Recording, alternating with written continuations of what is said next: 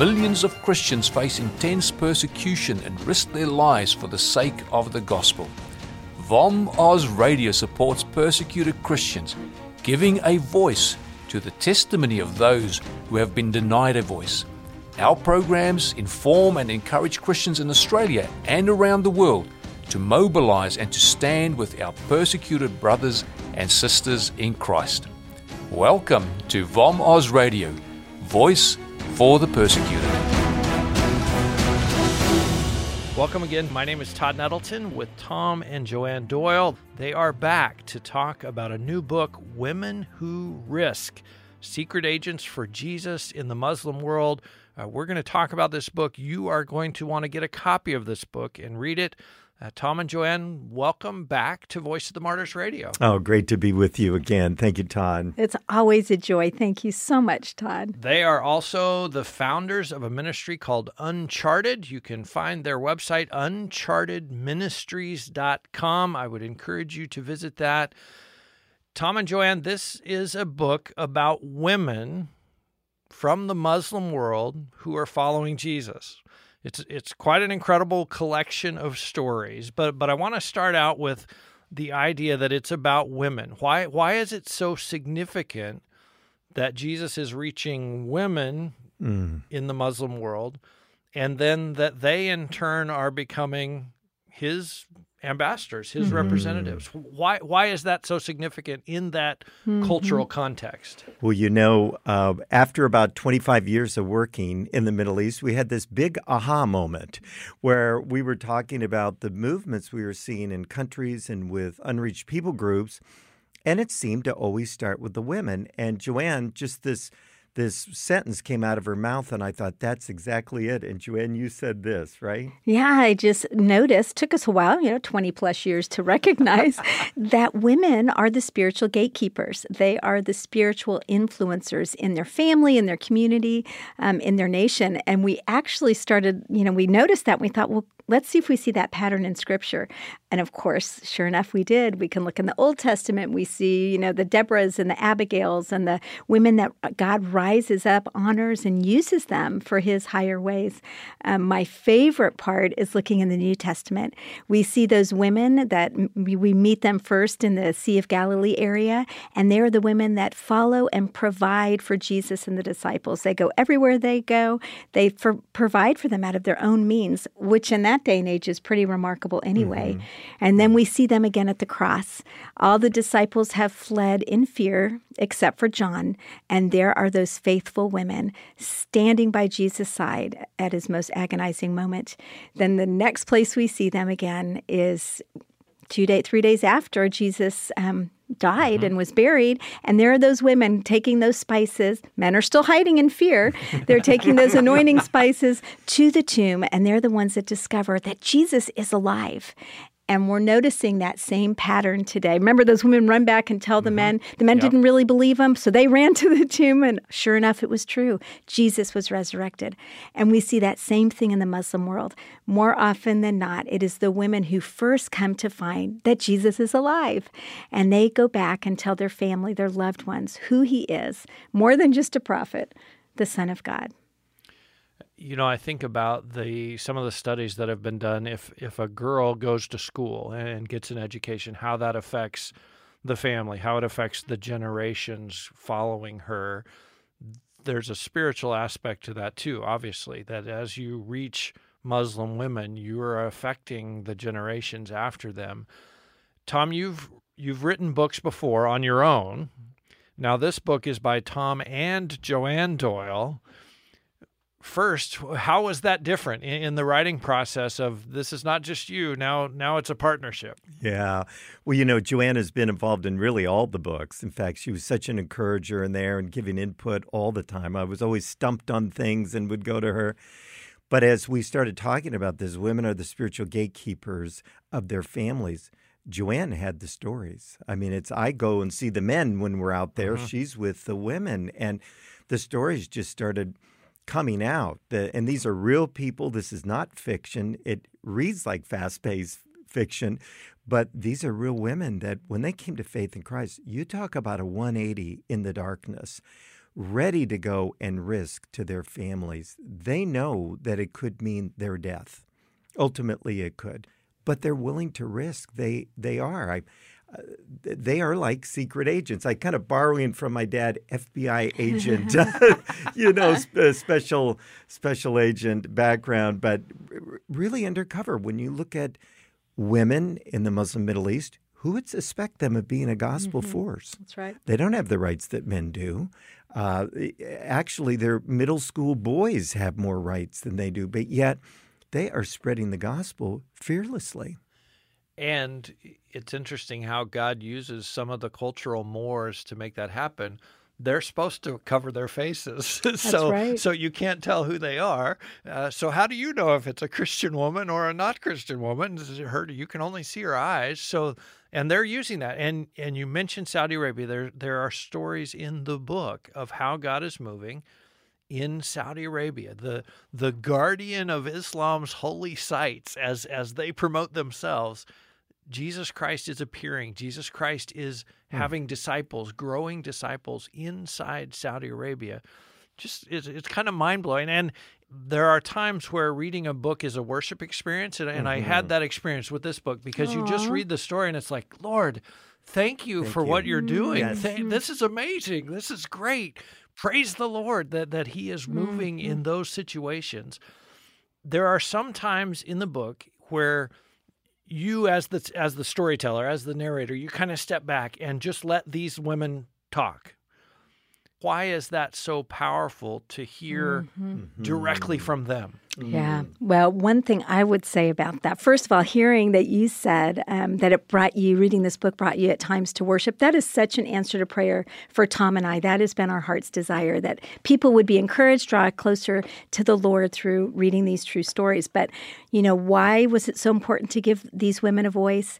Because they typically don't have a voice. Their life is back in the shadows. Typically, they have no say in anything. So, that was one of our heart's desire to give them their voice to speak the message that God has written on their hearts. And we can learn so much from them in the oh, body yeah. of Christ because immediately they are serving. I mean, we say this all the time now at Uncharted reach the Muslim woman, reach the Muslim world. Really, they are the key and uh, being around women that have sewn Bibles into their hijabs and smuggled them into Saudi Arabia fearlessly. Um, you know, our team just trained 39 from um, Saudi Arabia, and they came out. They wanted to do church planting. Most of them are women.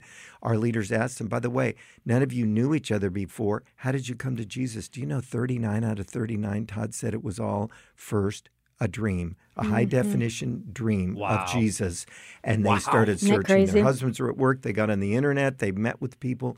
They found Jesus that way. So they have a lot to say to us. I mean, that's part of what leads me to worship is just hearing God's doing this. I mean, he's he's not waiting for us. He's not waiting for anything. He is actively appearing, Pursuing. showing yes. himself in in the Middle East, showing himself in the Muslim world. Joanne, you talked about the fact that that Muslim women within the culture don't have a voice. Right. How much of a light bulb moment is it when when they understand Jesus loves mm-hmm. you? Jesus died for you as uh, you're a woman. Jesus died for you personally. Right. How how much of a paradigm shift is that for someone who has come up in a system where they are mm. a possession, that right. they are not a person really? It is a complete flip flop. So, these women, most of them, we can't say 100%, but most of them have never experienced unconditional love. So, then they have this dream of Jesus. And one of the first things they'll tell us that they hear from him is that Jesus tells them, I love you, often using their name. So, wow. it's very intimate, mm-hmm. it's very personal. They're not afraid. And, and that's another thing that's interesting. These women will say, For the first time, I was not afraid to be in the presence of a man. And so when they feel that unconditional love for the first time and recognize that he is for them, not against them, oh my gosh. And then, of course, they discover a Bible or they find a believer and they understand more of who really Jesus is not a prophet, but the Son of God and the Savior of the world. And then they realize Jesus is answering their prayers, He's listening to them. Not only do they have a voice, He's hearing what they're saying. And so now these women have this beautiful holy boldness has been birthed within them. Now, you know, they are willing to chance it all, to die for Jesus if that's what it takes, because for the first time internally, they have peace, they have joy, they have hope, they have the fruit of the Spirit welling up in them. So these women then have this holy boldness. And I like holy boldness because it's completely different than regular old boldness. you know, regular old boldness can be cloaked a little bit in self assurance or pride or arrogance or what have you, and it can be a little forceful. But holy boldness, totally different. Mm-hmm. It's cloaked in the fruit of the Spirit. It represents the one they are trying to show to others, and that is Jesus. So they're bold, but it's a confident boldness, really birthed in love and, you know, a winsomeness. Mm-hmm. So these women truly are a force, a spiritual force to be reckoned with. And as the book tells the stories, they are reaching some places where really nobody else could reach. Uh, I mean, I think of you know the refugee camps oh. where oh. they are working and and they understand fully what it means to be a refugee because they are one. Right. Uh, but they have now met Jesus Christ. Uh, I think of uh, there's a story in the book from Mecca, from mm-hmm. the, the, the holiest place in all of Islam. And did any of them have a little bit of hesitation about, you know, yes, I'm doing this, and yes, it's great work. Maybe we shouldn't write a book about it because yeah, I'm yeah. not sure I want everyone to know what I'm doing. Good yeah. question. Well, they are protected and have cover names for sure. And um, you know, it's interesting. I think what, when when you get a Bible in their hands and they can contrast the Quran and the Bible, mm-hmm. for instance, mm-hmm. all Muslims believe that Ishmael is the founder of the religion. Ishmael, they go back to Abraham. Ishmael is their line, not Isaac. That's the Jewish line. Who's the mother of Ishmael? Hagar. Well, she is not even named in the Quran. We'll contrast that with how she is in the Bible, where she actually fled to the desert and had a personal encounter, a mm-hmm. pre New Testament right. visit of Christ. And he even allows her to give him a name the God who hears, the God who sees. So when Muslim women read that, they feel uh, honored, mm-hmm. exalted. Mm-hmm. But the, the mother of Ishmael is not even named in the Quran. I mean, there's a history there, and you can see why the religion tries to avoid the history and just power through it.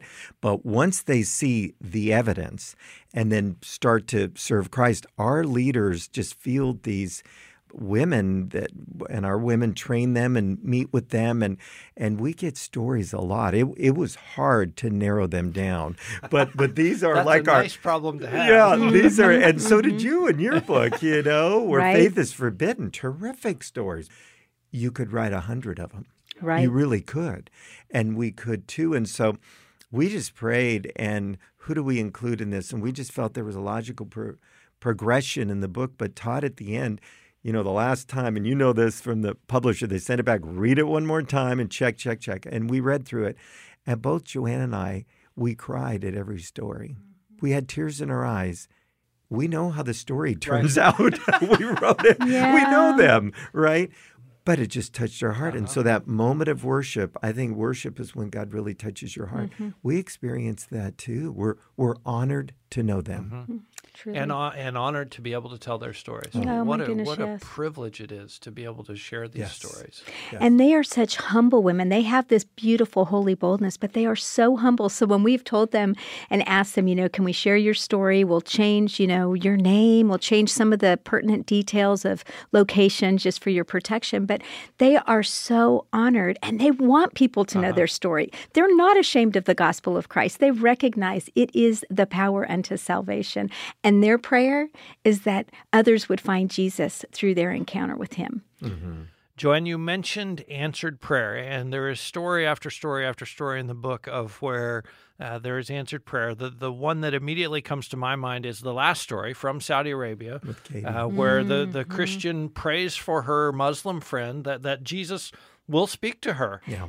Katie Khadijah is from Mecca, and her friend Amina, who um, was not religious at all but covered Muslim, have to be there. Yeah. And saw Katie's fanaticism for Islam, and then all of a sudden they're having coffee. What has happened? And Katie just spills it. And I mean, Amina is toning her down. W- We live in Mecca. You can't talk about these things So openly, openly, yeah. here. At least whisper. Someone's going to hear it.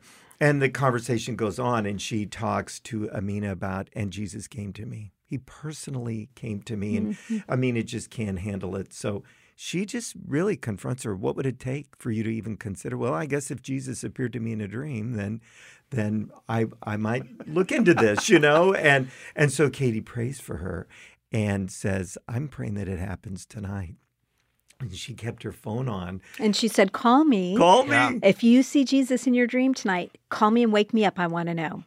she wakes up in the morning and she her phone hasn't rung and she's just disappointed. She walks down to breakfast and her mom says, "Boy, Amina called this morning. She said she was trying to call you all last night." She- what? And she calls Amina, "What happened?" And she said, "He came to me. He he was there. Jesus came to me." now we've got something to work with. This is not her just sharing, well, this religion and here's what happened to me. She had a Jesus encounter. Mm-hmm. That that gets the attention, right, Right. Joanne? Oh my gosh. And we all know Jesus. He is love. He is con- he is everything personified, everything that the word of God says he is and to see him.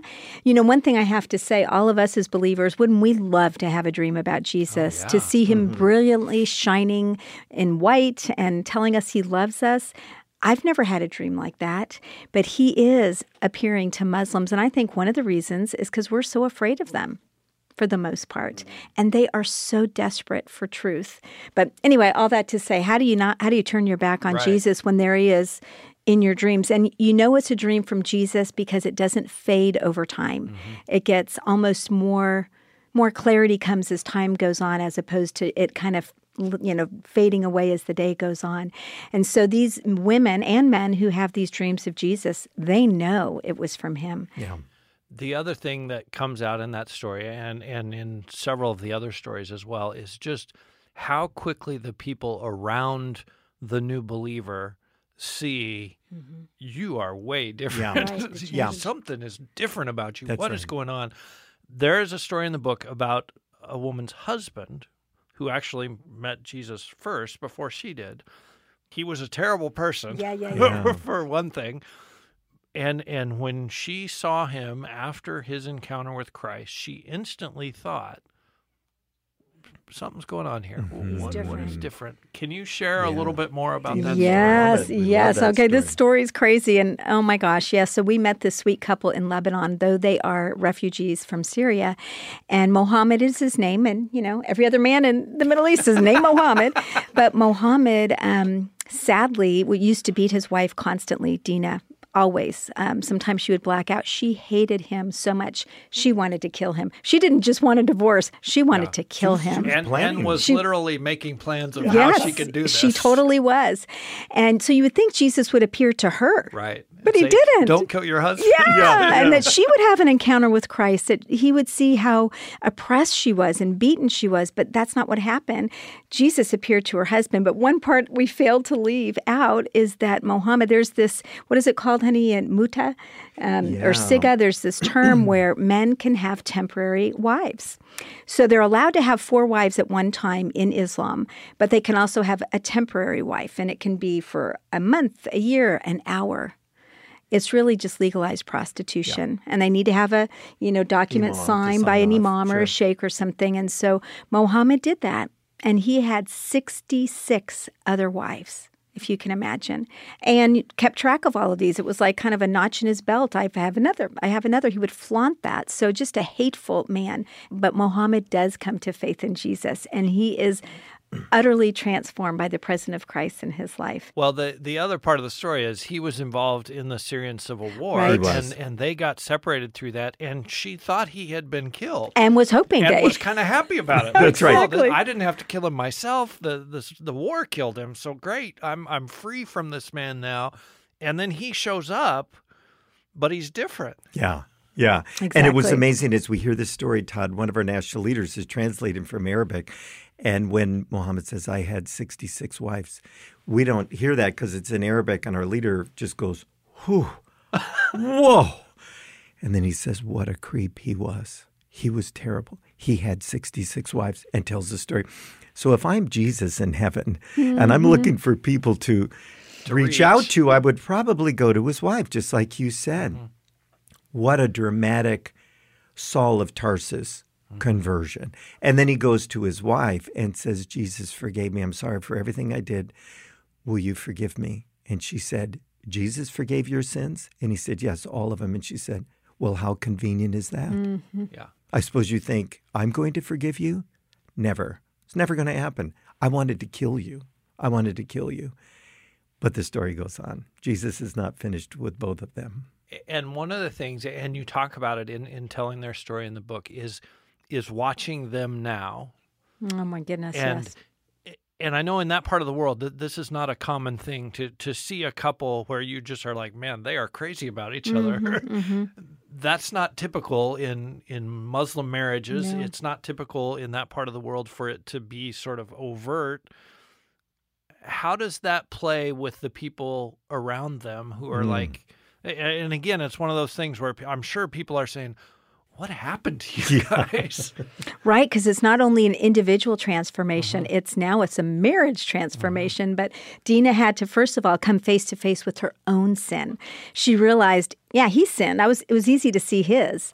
But then as time went on and she saw that he was now all of a sudden not beating her, but serving her, helping do the dishes. So as she saw that transformation, the Holy Spirit started convicting her of her own sin, the hate, the unforgiveness, all of that. So when she finally comes to faith in Christ, which again, another exciting part of the story, but to answer your question, now all of a sudden, not only do they have a love for Christ, they have a love for each other. Oh. And she said the most beautiful thing. She said, one time Mohammed told her, Dina, I love you, only you. And only Christ could do that after all he had experienced and the ick he had been through. And so now they carried not only a, a common joy, but a common affection. And you will see them occasionally kind of tap each other's shoulder, a little peck on the cheek, which we, we can see that here in America Right. or in the West, that but part of the world, definitely not there. Yeah, yeah. You don't do PDA in the Middle That's East, physical right. display of affection and the love they have for each other. And even the way they look at each other. I mean, just it's precious. Mm-hmm. Salvation and then reconciliation, where God mm-hmm. makes things not just new, new and better than they ever mm-hmm. were. They didn't have that kind of a marriage when they first got married. And another interesting part about Muhammad, for all the evil that he was just cloaked in, and he carries a gentleness about him. Now does. you you look at him and you just see that he's got a calm gentleness. Again, only the Spirit of God could have birthed that in him. Tom and Joanne Doyle have been sharing just a few of the stories from their latest book, Women Who Risk Secret Agents for Jesus in the Muslim World. I hope you'll get a copy and learn more about some of the courageous women who are making such a difference for Jesus in places like Lebanon and Syria and Saudi Arabia and Iran. Christians in hostile nations may live far from us. As believers, we know that we are one with them and part of the body of Christ.